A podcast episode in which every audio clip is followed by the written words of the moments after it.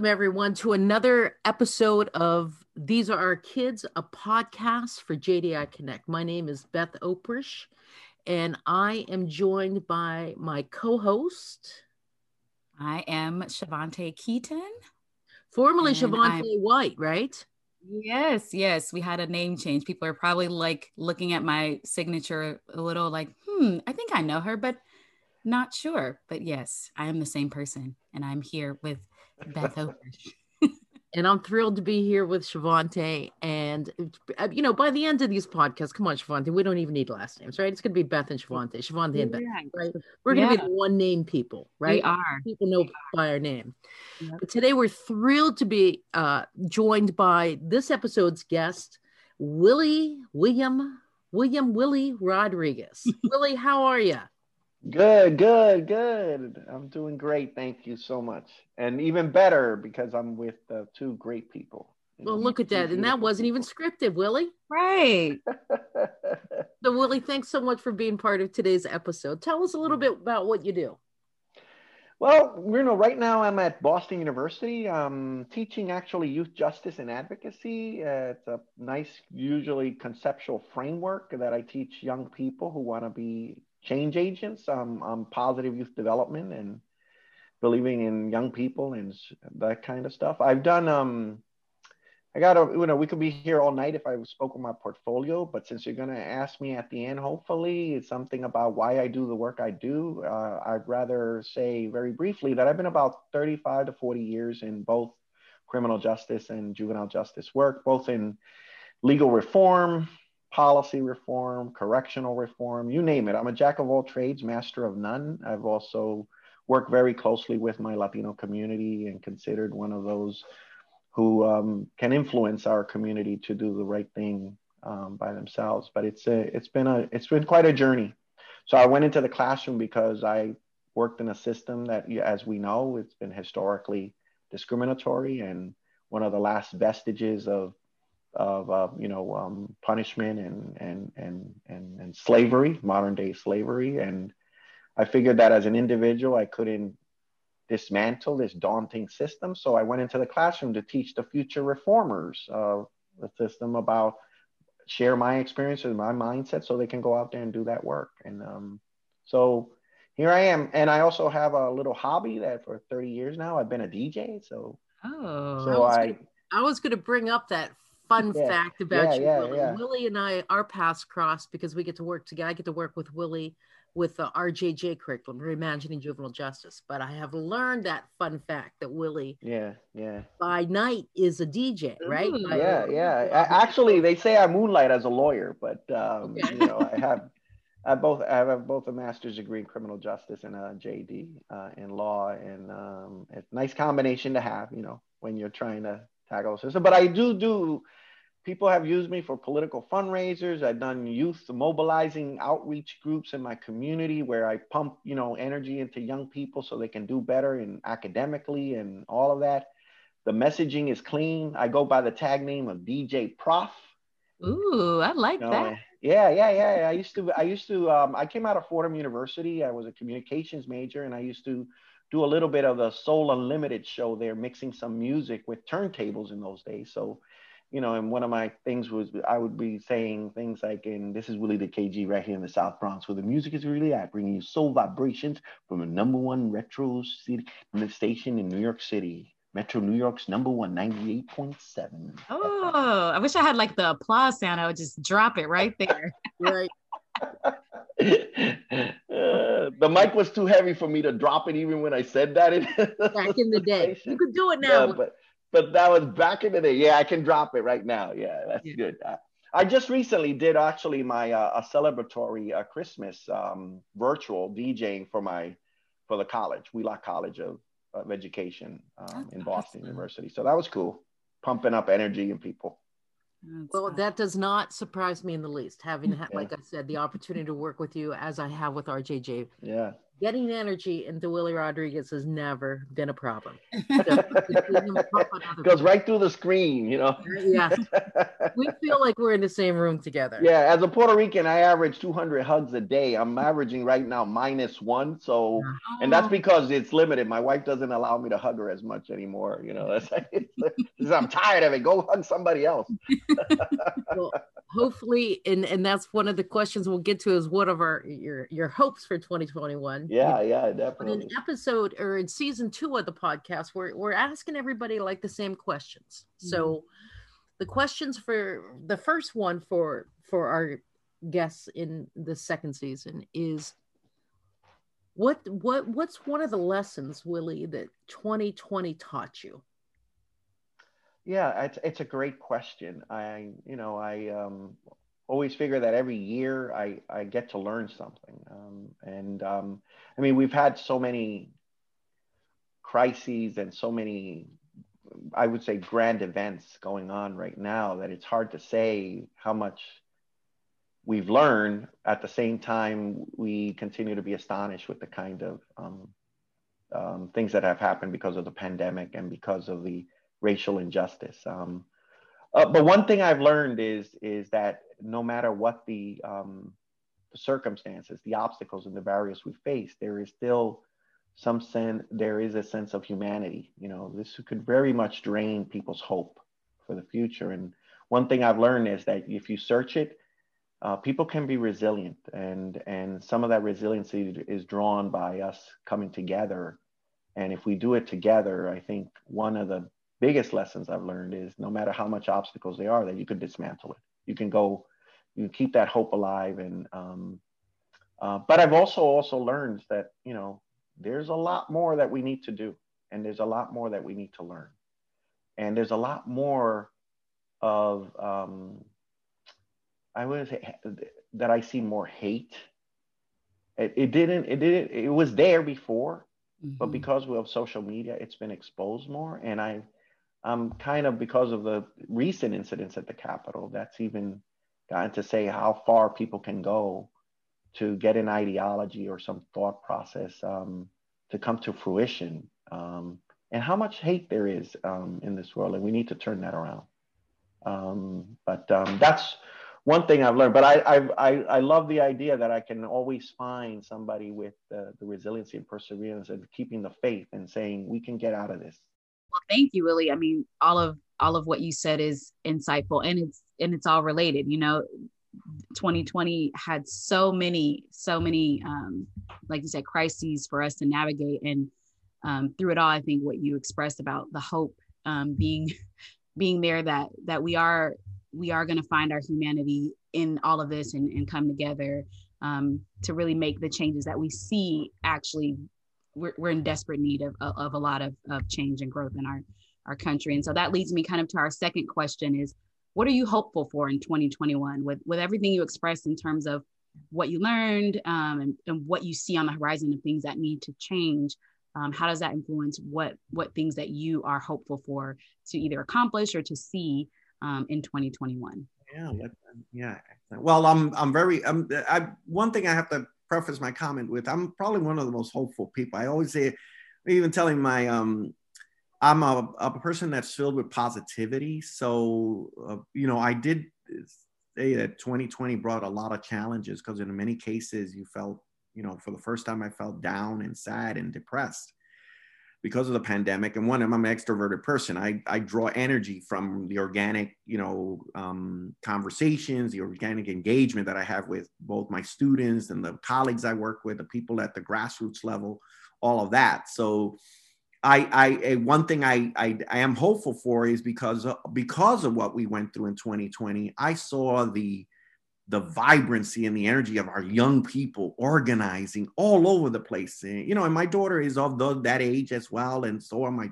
my two boys, and they all were they were they were angry, they were upset. They also, uh, you know, brought out their voices for the first time. The collective voices of our youth came out in such ways, and that gave me even more hope for our future.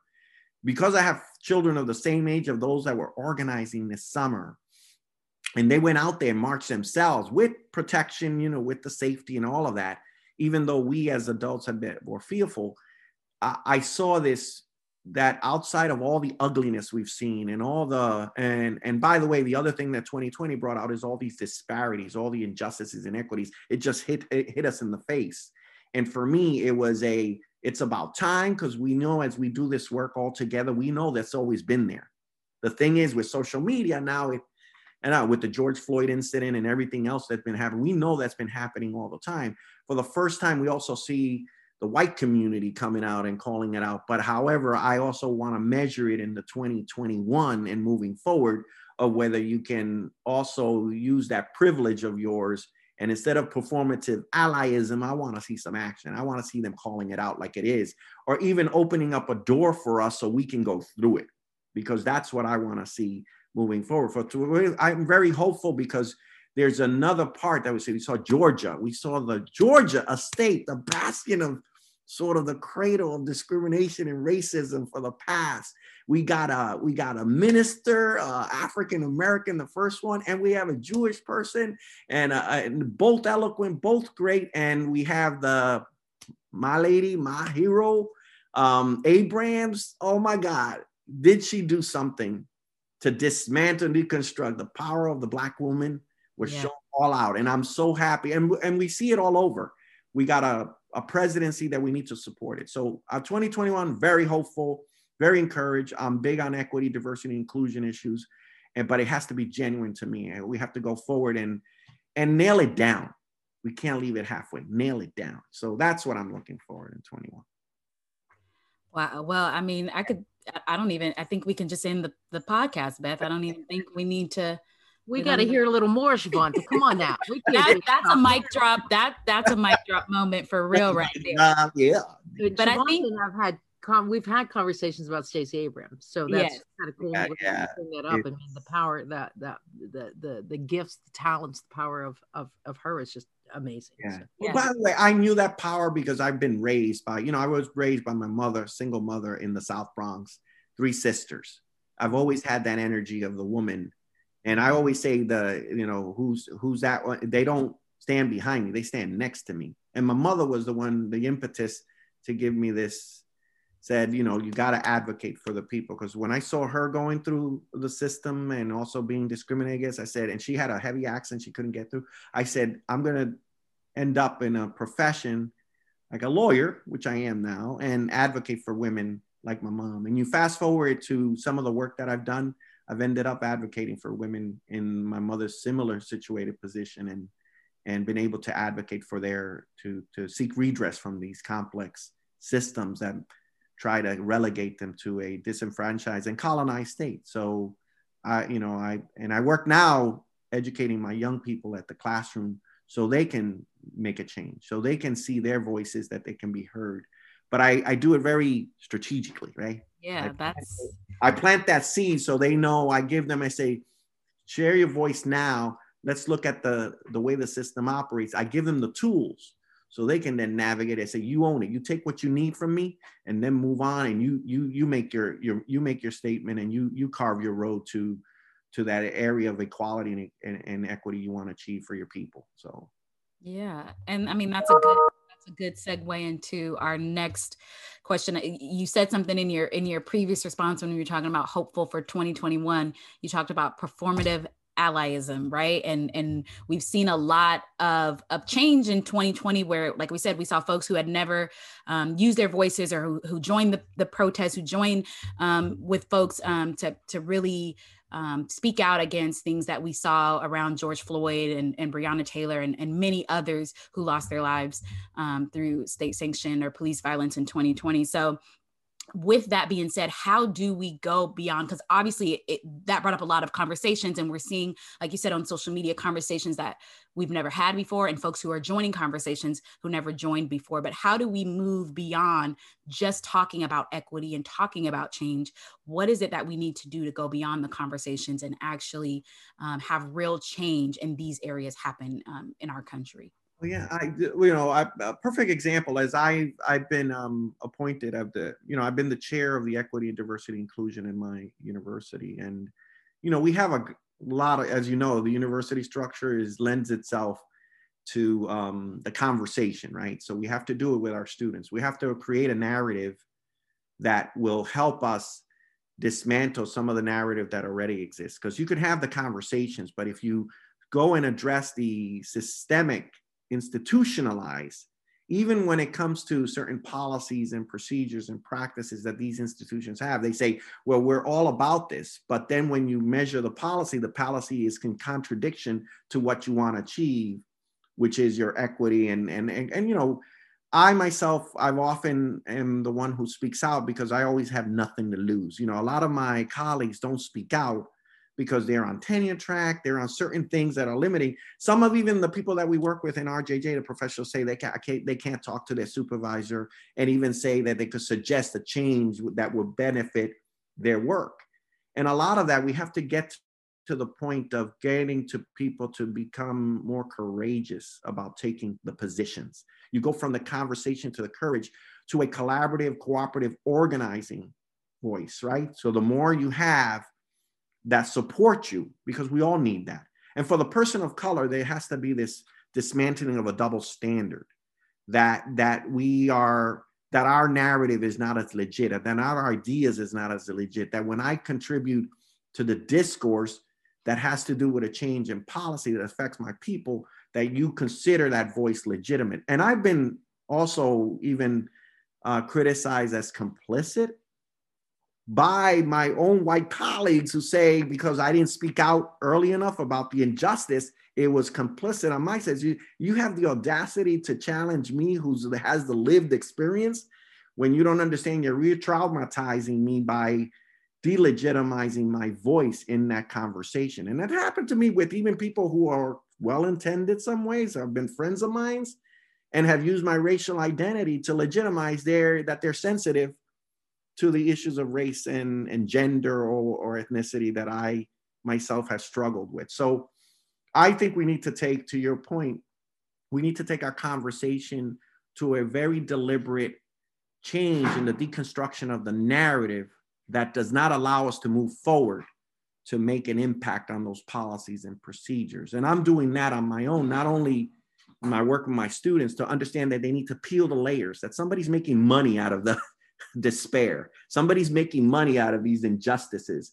We need to look at it in a very strategic way and change this narrative into a more very much deliberate, you know, objectives that are strategized, organized, and that we have then we send out everybody you know strategically into the positions to start dismantling it on their own as a person on their own as a professional and on their own when they're challenging their own systems and institutions. And believe me, it exists everywhere. It doesn't matter whether you're university, the cradle of democracy, or haven of that. So, so I think that you know, if we go from conversations, you know, and I'm tired. I usually, you know, I've lived this stuff, and so I'm tired of conversations too.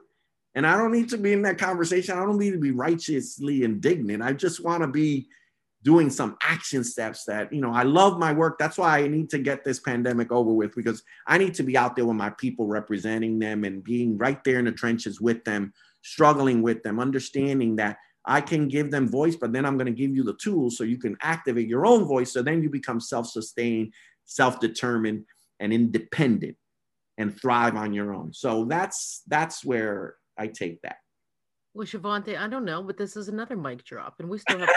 and that's a, no, I was gonna say, and that's a fact, Jack.